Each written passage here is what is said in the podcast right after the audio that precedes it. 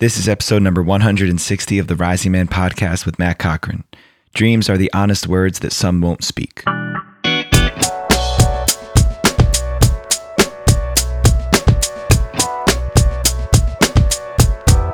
Welcome back to the show, Rising Man family. Thank you for joining me here today. My name is Jeddy Azuma. I got a little extra scratch in my voice today. I'm hearing myself on the feedback. Let's just call it a somatic self expression exercise that left me with a little bit less than 100% of my voice. But needless to say, I'm here and I'm grateful that you're joining me today. Before we jump into today's episode and I introduce my guest, I want to remind you all to head over to risingman.org. If you haven't been there in a while, please go check it out right now. We have a lot of amazing offers for all of you guys who've been listening to the podcast. Maybe you've been dipping in and out, just trying to get your toes in the water. This is a great opportunity for you to jump in, to get more involved, more invested in the work, to become a bigger part of the Rising Man community. We have so many more things coming forward this year that we're going to be announcing in the coming weeks and months. But right now, you can go to risingman.org and see what's already available to you there so you can become a bigger part of the community today. Okay, my guest for today is Matt Cochran. Matt began as a wandering poet, then an exploration geologist in Nevada, a surveyor mapper in Colorado and Montana, and a wilderness guide in the Southwest. He earned an MA in depth psychology focusing on dreams and places, investigating the language of wild nature, mirrored through the language of dreams. He trained in rites of passage work through Animus Valley Institute and has been involved in men's work for the last three years. He's the founder of Raven Dream Tracking, where he focuses on being of service to men through dynamic dream work. In this episode, Matt opens up the portal to the wisdom of the dream world. We started by opening up with what we know about dreams and the dreamscape. Matt gave his insight into the importance of REM sleep and dreaming to a person's health. We talked about some of the crazy, bizarre, and obscure dreams we have and why it's important to acknowledge all of our dreams without judging them. Matt offers his take on giving meaning to dreams and the benefit of sharing them in dream circles with others. Matt also offered his take on dreams as an initiatory process, breaking down dream cycles and sequences into a traditional rites of passage model. I offered some of my own dreams and got support from Matt to dissect and process them, going all the way back to my childhood. And lastly, Matt gave his perspective on how dream work can be utilized as an invaluable instrument in the personal growth journey for all men. Without further ado, Matt Cochran.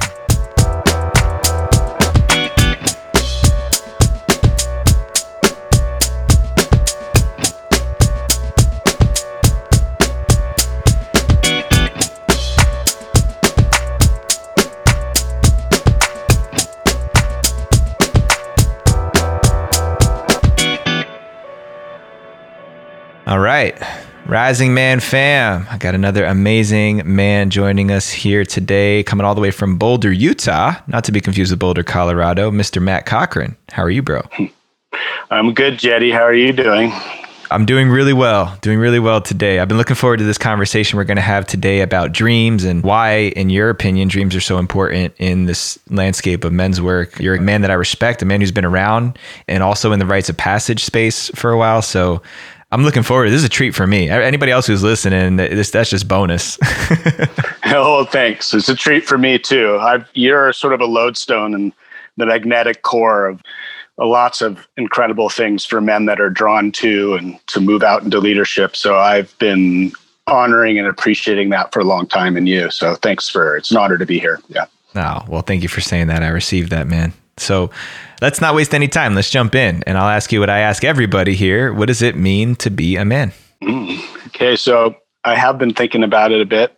And in the guise of dream work and imagination, I've been thinking about boys as, you know, youngsters who follow their imagination. You have a boy, you know, they play act at being a firefighter, a deep sea diver, or whatever it is, but they're in their own self absorbed world as if they're, again, play acting.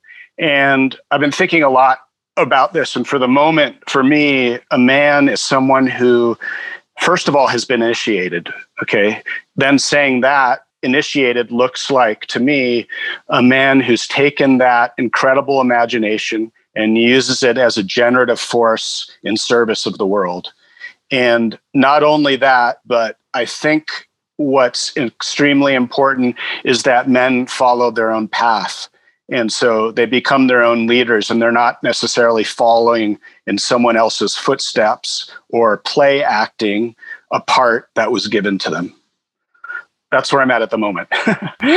I like that. Go ahead and rewind for about 90 seconds and take that in again. Because what you said about taking the imagination, the dream, if you will, and putting generative force behind it into service that impacts the world, that I don't think I've ever heard anybody say it better than that. And I like that you drew a comparison between the way we are as boys, that we're pretenders, we're dreamers right? And so many times we vilify or, or, lessen the value of being a boy, but that's an important time. I think that's the trial and error period where we get to what does it feel like to be Batman? What does it feel like to be a firefighter? What does it feel like to pretend to be a doctor, to be a dad, to be fill in the blank?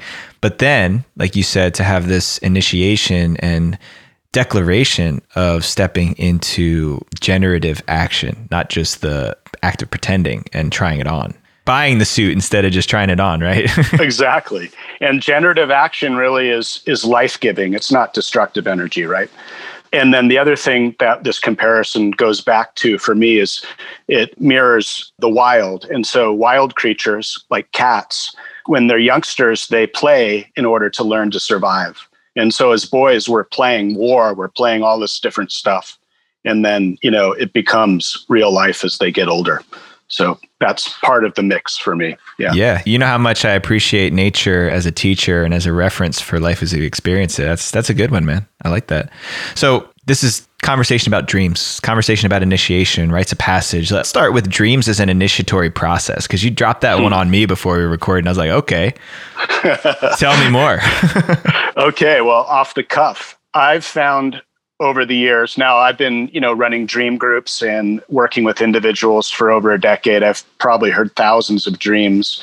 And then my background is I've, you know, I have a master's in depth psychology and studied dreaming. And so I have some formal training as well there.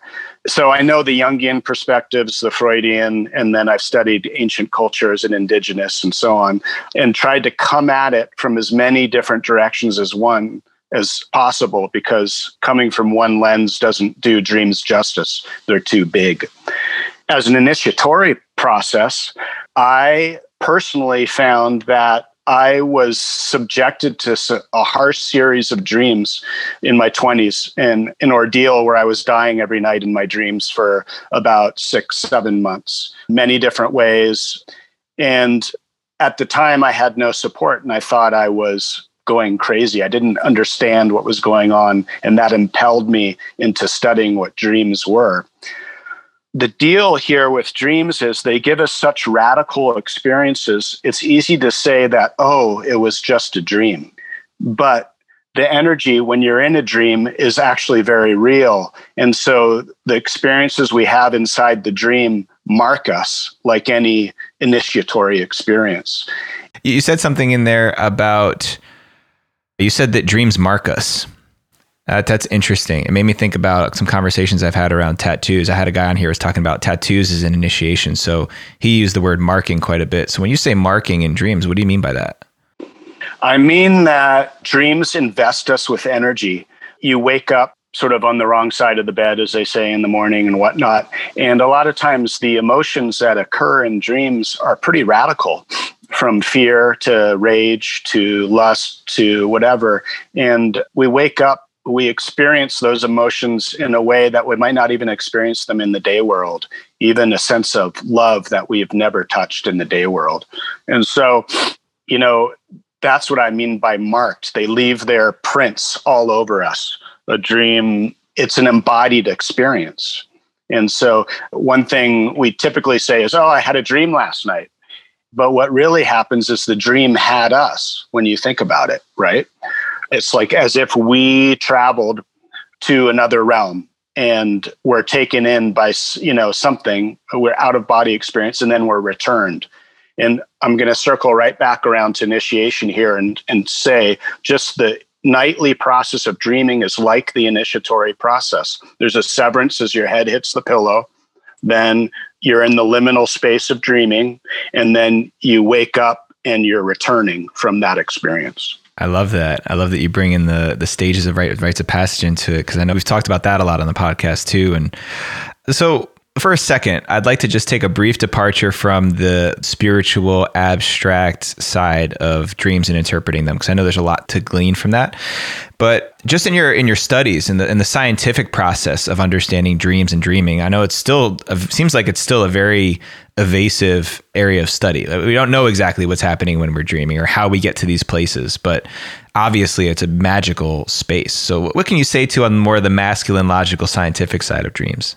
Right. Well, I mean, I think, you know, I haven't read all the studies, but on an evolutionary scale, you know, they say sleep deprivation doesn't affect someone from the lack of sleep, but because of the lack of activity of dreaming is actually what can drive a person insane. So there's strange phenomenon about what is our brain what is actually occurring while we sleep what is dreaming actually doing for the human body. And i've read i did read a recent report that my brother sent me that talked about how it's a way of keeping the mind active while we sleep but active enough so it doesn't just sort of shut down in a way. So that would be i guess more of a logical.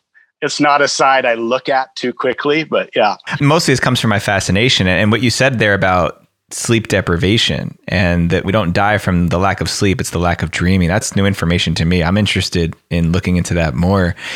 Also because i know that a lot of these traditional ceremonies and rites of passage also have an element of sleep deprivation for lack of a better terms but just not sleeping. And i know that the teachings i've received around that from the little bit that i do understand is that you're bringing the dream world into the waking world and you're inviting the dream world into the present conscious existence to blend those worlds together. It's a very sacred time. It's a very ceremonial experience where there's a lot of intentionality and even protection and guardianship that goes in because it's also a very vulnerable place. The part of, like you said, being on the brink of death from not sleeping and having that dream cycle, but inviting the dream into a conscious state where these worlds, you're, you're so in between worlds that you don't really know what what's a dream and what isn't. And this is and also to say that from those types of ceremonies and just dreams in general dreams have shifted the course and trajectory of human history. There's people who conquered entire continents based on a dream that they had right? Or a vision for to use a different term. So I thought I'd open up that door and see what you have to say. Exactly. I mean, and the veils are very thin. There's a great book about the Iroquois culture and their dreaming. And one of their quotes was, you know, paraphrasing obviously, is that the day world and the night world, night world being the dreaming world, are two sides of the same maple leaf. And so the worlds run that closely. And it is sort of amazing because dreams sort of are an example that we have a sacred life built in to our DNA, just right in there, right? And access to it by closing our eyes and drifting off to this place. And it begs the question for me is dreams are a logical world. They operate, as James Hillman would say, you have to have sort of a poetic basis of mind to understand what's going on in dreams. And what I teach about dreams is I'm not sitting there interpreting a dream, but I try and teach the language of dreams, which works in metaphor, in symbol, in deep emotion, in understanding that poetic basis of mind, sort of a mythos rather than a logos, right? And for me, that's incredibly important for men to learn because in a way we're driven towards action and problem solving. And in our culture a more logical and linear way to move. And dreams to me are incredible balance for bringing the depth and multifaceted layers of ourselves into the world. Yeah well, let's bookmark talking about the meaning and the mythology of dreams and how that can be useful in our own development and how we navigate our lives for just a moment. Because the the question that popped into my head was, I'm someone who's prone to have a lot. I have a lot of dreams about animals and stuff that I can I can see a lot of symbolism and meaning, and it's almost it's very poetic. I also have these dreams that are just like bizarre, grotesque things that like I don't want to tell anybody about because they're weird. and so I wonder what do you subscribe as the meaning and function to dreams like that, where there's like, you know, people naked wearing leather helmets and like hitting each other in the head or something? Not that I've yeah. had that dream, but just yeah. saying. Me neither. Uh, yeah. I mean, dreams are outrageous. They can be tragic comedies, they can be, you know, outrageous goofball things. And after a while, you get an idea of the quality of the dream for you. In my experience, all dreams do have meaning, and it's about, and they can be huge tricksters and jokers in how they portray the information. And so, you know, again, there's no like one symbol for, you know, a specific thing in a dream. It's more the meaning that comes to you. So I don't know how to answer that question except to say that in my, you know, working with dreams, images, specific images, specific people show up, how they show up as goofy or outrageous as they are, they are never random. There's a poetic logic within the dream itself. Uh, I don't know how to put that in different worlds words until you dive into the dream and sort of tease it apart it's hard to recognize. Well, it's interesting because it brings up another question for me around, you know, in the men's workspace. I'm a huge believer that I'm susceptible to believing my own bullshit. And that's why I need men on my team who are willing to hold up the mirror and show me the blind spots that I have. And when I think about dream work in that space, it's an easy place to hide out because nobody can know my dreams unless I share them with them honestly and tell them what's going on. And in that, if I don't share my dreams honestly, especially the you know naked leather helmet people dreams, then then I might be missing out on an opportunity for someone to help me see something I'm missing or believe my own bullshit and give all of the meaning that I have to it. Because I know there's one side of it that I have to choose the meaning that I give to a dream. That's part of my sovereignty. But then there's also the part of it, I know, at least what I believe culturally, the role of elders and medicine people was to help interpret dreams as well. Correct. Yeah. So, you know, that's why I teach dream groups as well is like a team, getting a team of men together to look at dreams. First of all, dreams delve into shadow territory all the time, right? And to me, they're actually very, very honest teachers, whether we want to see what's going on in them or not. But they bring up the the dark stuff, the hard stuff, the struggles, the ordeals, the parts of ourselves we don't want to look at as well. And when you have the container of a group or a team working on dreams, uh, you know, you can you have people are able to point out those blind spots more easily. In my own experience, I, I trust dreams in sort of revealing what the next layer of the onion I have to work at is. Over and over again, they've shown that. So it's tricky. Like interpreting a dream yourself is very hard work, and our own ego obviously gets involved, our own dream ego, even. So, working dreams with others is important. And I want to say one more thing beyond that, and this might be for some further questions is dreams aren't just personal, they come to us personally but you know many many cultures believe dreams were for the community. And so i've heard someone speaking a dream in a group in a circle and on the other side of the circle someone starts weeping from the impact of the dream as if the dream was for them as well. Because these are mythic stories right? Mm. So beautiful. I have a feeling that that's going to reveal more once we start talking about dreams and the role they play in men's work. So i know you're a huge advocate for this and you're doing incredible work already. Why are you such a strong proponent for dreams being brought into this space? Into men's work i think well i'll start with two reasons. Well one is when it comes down to emotional terrain that for what I've understood over the years is the archaic and sort of base language of dreams actually has to deal with deep emotions, the way they feel. And, you know, for men, you know, we're supposed to, you know, traditionally in a way, we don't want to let all that loose in the day world. We're supposed to be somewhat contained and, you know, and sort of process that stuff. And because it's scary, you know, to let it all out. In dreams, in this different realm, the morality is actually different, uh, much more morality, perhaps like wild nature. So the rage that someone feels and enacts in a dream. I've had many warrior dreams. You're a martial artist. I'm a martial artist. I've been out there with swords, cutting heads off. You, you know, who knows? But you can actually embody it and express it and release it.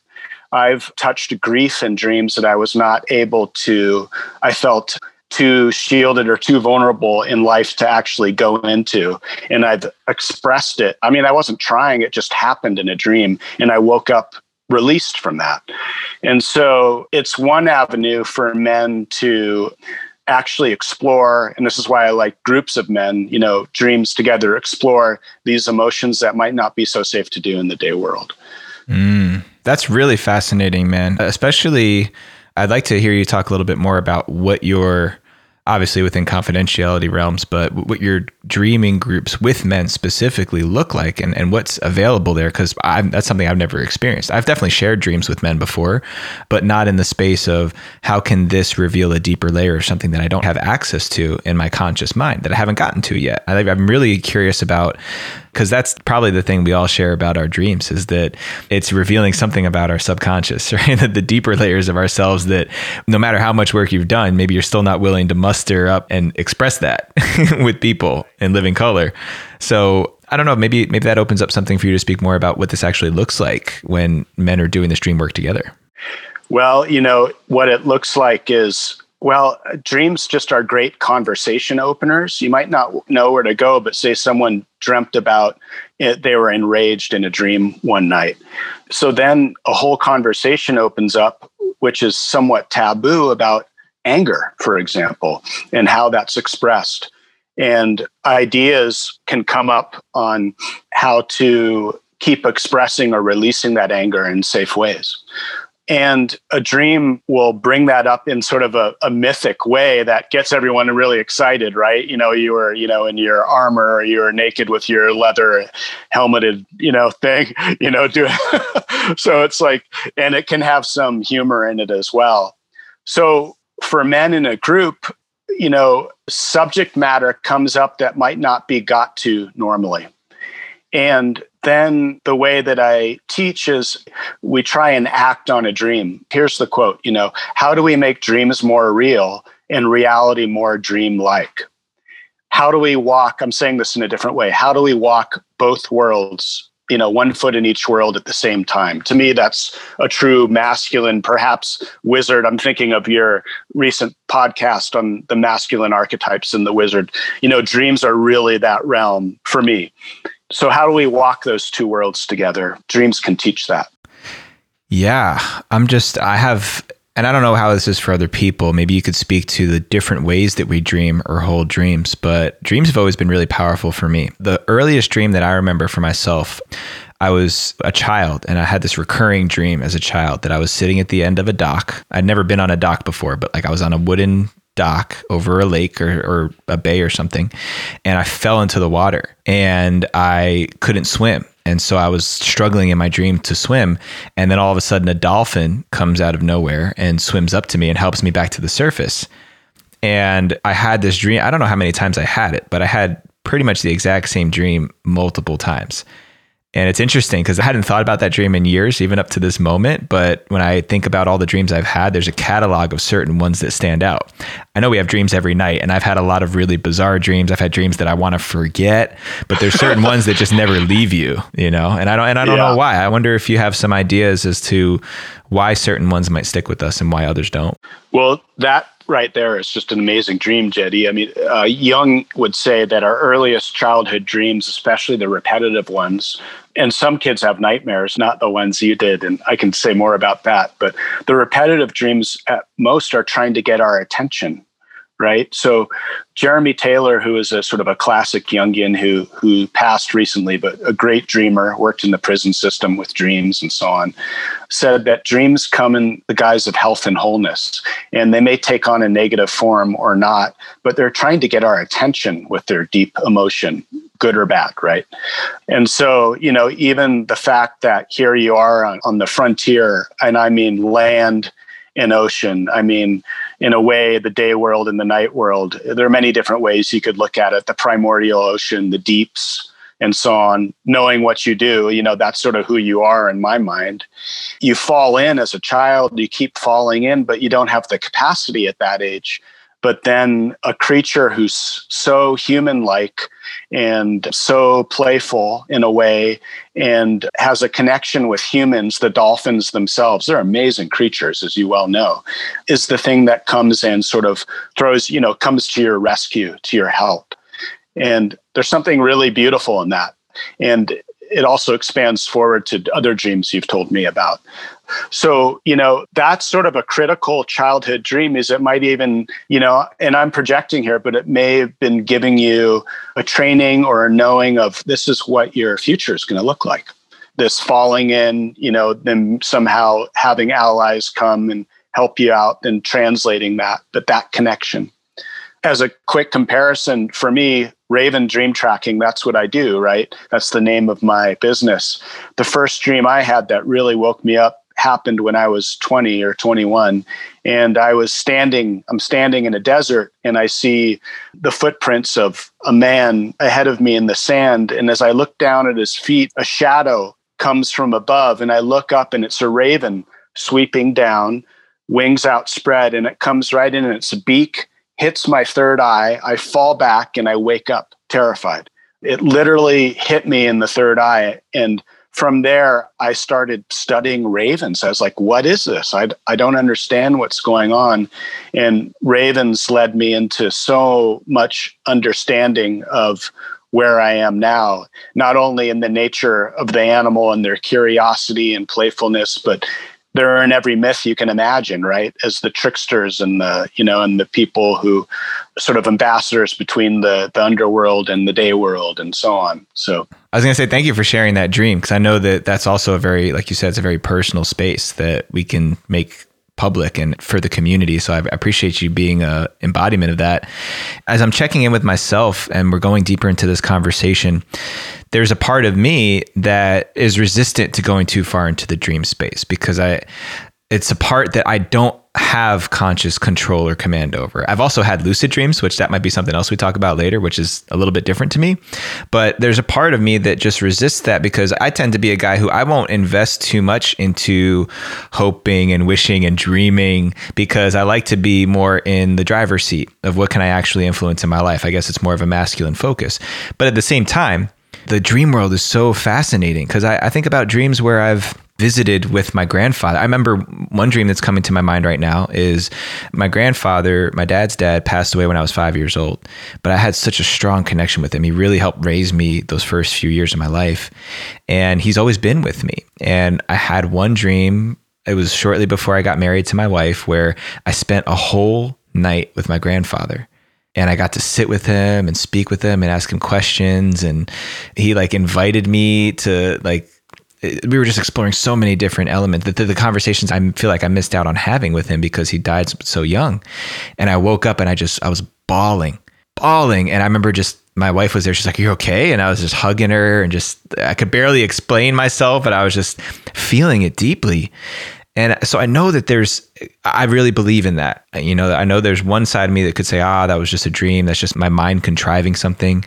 But there's these other experiences that we have of, of connecting with people we haven't seen or never met before. And the profundity of dreams, I can't deny, you know? So I just share that because that's what is happening to me internally right now is this balance between, well, it's just a dream. And then but yeah, but I spent a whole night with my grandfather and he said things to me that I choose to believe are really real. You're right. Dreams are infinite, fathomless well. And I guess I'm so used to them that they don't really scare me anymore, but I can see how they would. I do say when many people visit with people who have died in their dreams or are visited by, and the only thing I say to that is that's a gift. And, you know, what a gift that is.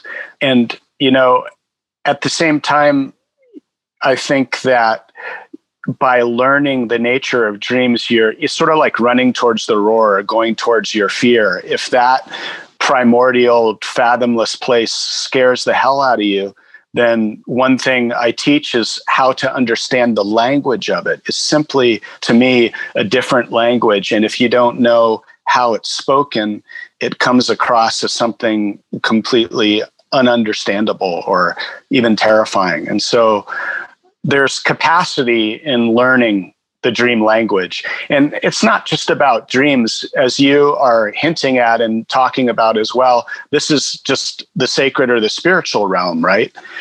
And so to me, dreams are one doorway into that. And everyone's got a different pathway, but mine has been that. It's been my probably my most honest and consistent and wise teacher. Yeah. Uh, circling back a little bit to the honesty of dreams, going back to the whole idea of taking your mask off and being really honest with yourself, not believing your own bullshit, there's something really valuable in the honesty of dreams. Like I said, I'm sure everybody can relate. There's dreams that you don't really want to share with people because you're like, wow, what, what are they going to think of me then? Or what, how would this impact this person if they knew I was dreaming about this happening? And maybe how, how much freedom there is in being able to take ownership of our dream. Is that is that part of the work too? Because I, I, know for myself, there's dreams that I don't I don't share with people, and, and, and if I'm being honest, there's a part of it I'm like, well, I don't know what my wife would think right. about if she knew I had that dream, or I don't know yeah. what that person would think about if I was you know cutting their head off in a, in a dream. Yeah, exactly. Yeah, and imagine if you had the you know self reliance to suss out those dreams for yourself. You didn't have to share them, but you could actually have some meaning from them, you know.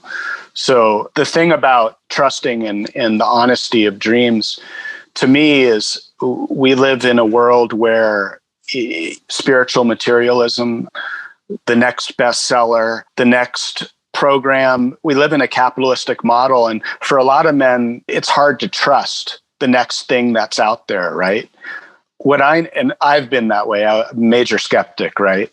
And what I've understood about the honesty of dreams is that, you know, they are uniquely crafted for me each night. They're not coming from a guru. So that's where I've found the honesty in them, if that makes sense. And it's something I'd say to men, it's something that you can trust. The tricky part is, again, understanding the language of dreams. Because dreams without understanding is a whole different thing and inherent danger in my mind. Yeah. That's where I'd like to come to. I've got one more question, then I'd like to move into the language of dreams and, and more specifically your work and how you help men with this. But something else is dawning on me that there's because you know me man i'm always thinking about like the functional application of this there's a value i've gotten from my dreams that allow me to play things out in my subconscious that inform me of a lot and for example i'll be very transparent like dreams that i have where i'm intimate with other women as a married, very loyal, very committed man, where that happens in my dream.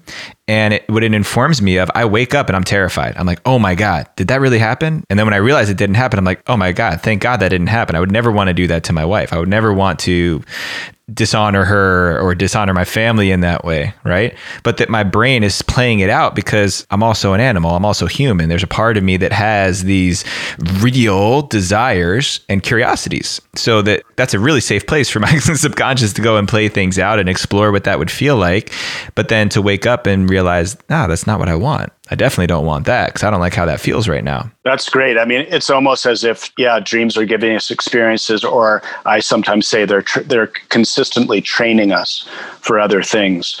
And I do want to suggest, you know, and something to look at, you know, for for that dream in particular is dreams say many things at the same time. You've just put a lens on it and taken it in a way literally you know and and that's fine. That's one aspect of it. Another way that dreams might reveal themselves there is the female figures in the dream are just aspects of desire and how that works within your own system. And so, you know, what are the relationships that are actually going on there? That that would be my question.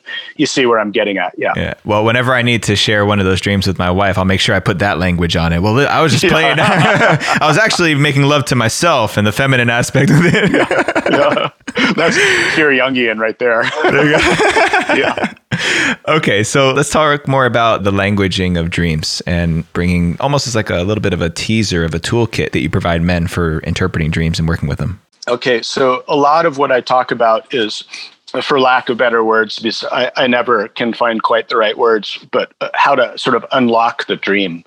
You don't want to dissect a dream in my mind or be objective about it. You need to, and this is what we do one on one or in a dream group, is you re enter the dream. You try and bring it alive. And this is so a caveat. One thing I really want to say about dreams is they aren't just a psychological tool and they aren't just static in the brain or you know something objective science looks at brain waves and so on in my experience they're a fierce viable presence much like Stephen Jenkinson in one of your past podcasts talked about death and the radical hospitality of that. I treat dreams in much many in a similar way.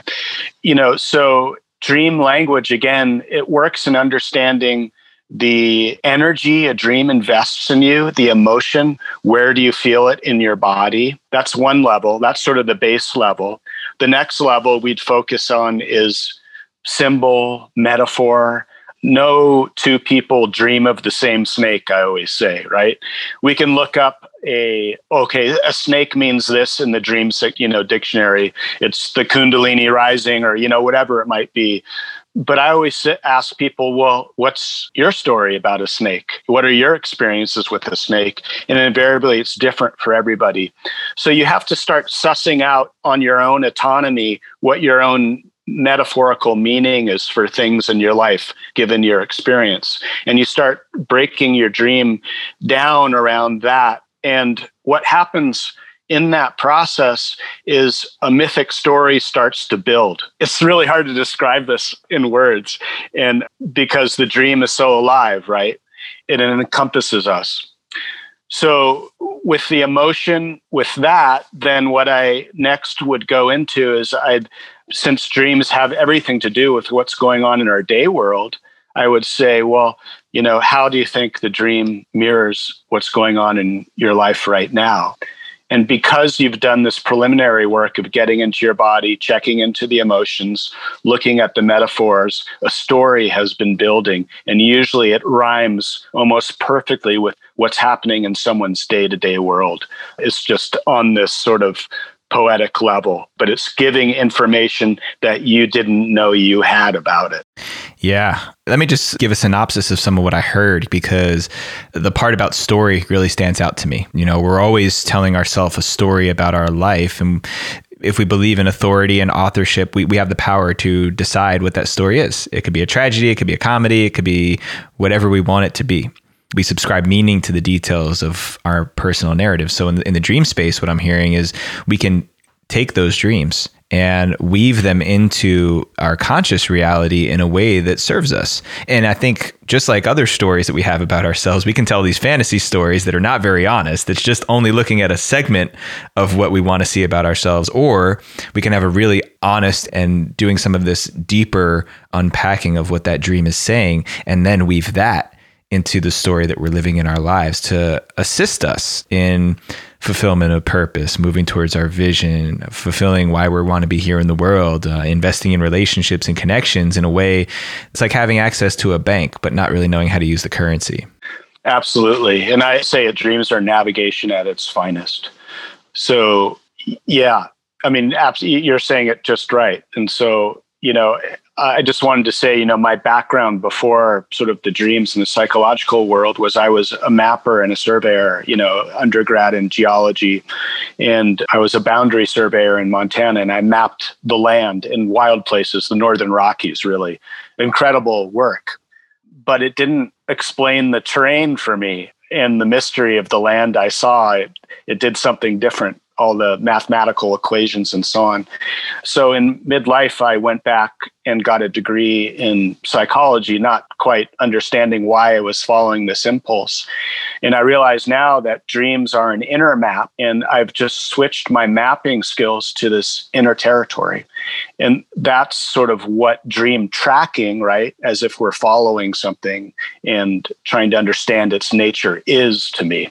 Wow. That's really cool, man. I could even see the way that you've built a relationship with your dreams has helped you weave this narrative of your life too. I mean, just taking that experience of being a mapper and bringing that and giving, weaving that into the story of your evolution into what you do now. That's that gives so much more depth to it other than just spitting out the facts. I used to go into wild places and make maps, and now I talk about dreams. It's like seasoning that we put on life that makes it, I don't know, I don't know exactly what it does, but it makes it a little more exciting, a little more like something I want to engage with. It's way more exciting to engage with a life where you're mapping the inner soul versus just talking about dreams. Is it not? Right. Yeah. No, totally. And it's like, I think dreams give us a sense of men, especially a sense of mythic identity.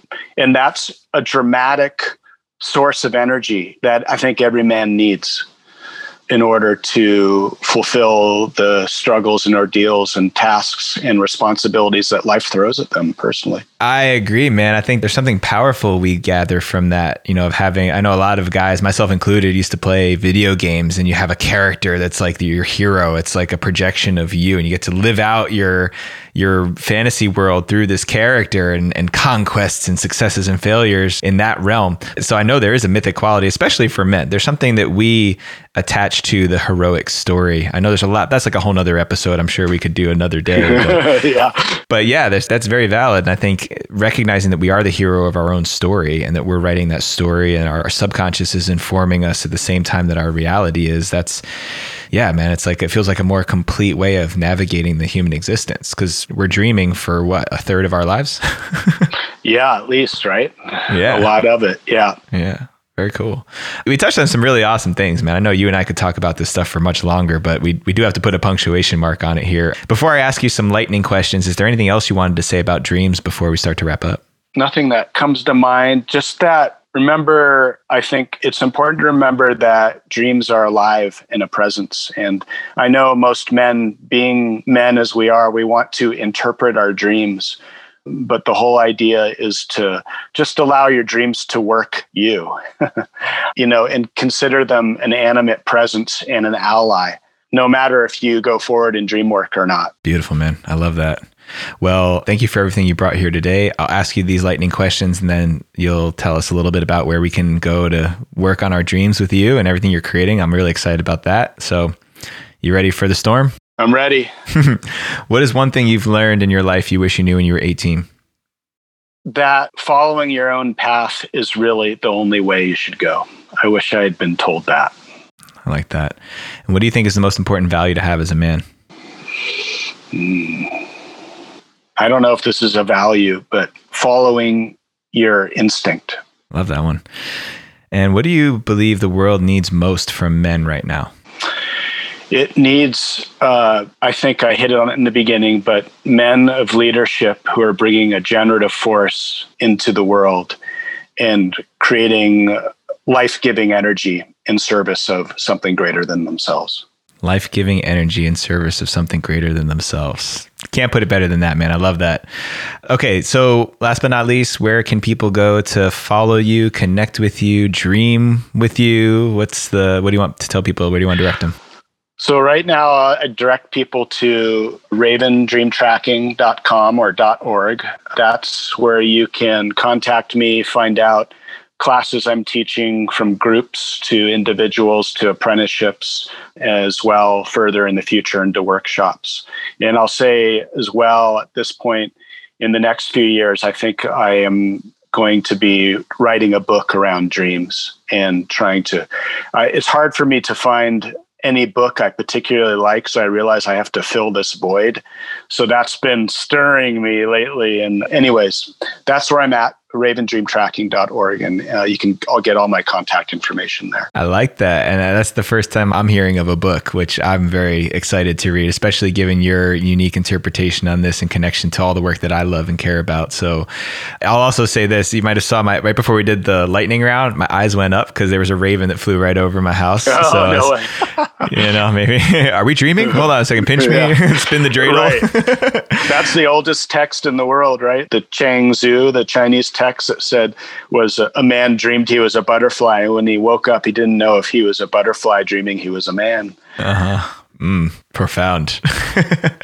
well, Matt, I love you, brother, and I love your wisdom and your energy. Thank you for bringing that here. It's refreshing. It's also awesome to connect with a man from a different generation who has an appreciation for dreams and work and wants to give that generative life force back to his community. You're a great example of that, man. And I'm really glad we got to have this conversation. Well, thank you so much, Jeddy, for your smile and all your energy of generating this actually and my own dream life forward because actually you've been a pretty crucial part and I can't take credit for it all myself. So, yeah, this has been great. So, thank you. Awesome, man. Well, I look forward to having you on here. Maybe when you uh, start writing the first few chapters of that book, we'll get you on for chapter two here. And, that sounds uh, great. Yeah. otherwise, it's a man, lot to unpack. Many, many more things to unpack. But yeah, thanks again for being on here today, man. Appreciate you. As always, fam, make sure you go to risingman.org to check out the show notes for all the links and resources for this episode and every episode of the Rising Man podcast. While you're there, get yourself enrolled, registered, and signed up for one of our amazing offers so you can become a bigger part of the Rising Man community today and lean into that growth edge that you're shying away from. Go ahead, take that leap, jump forward, go for it. Subscribe and follow us wherever you're listening to the podcast. Check us out on Instagram at Rising Man Movement and on YouTube youtube.com slash the rising man movement. Big love to the power squad sean rowan julian ryan mark and kyle and everybody out there listening. Until next time rise up and claim your destiny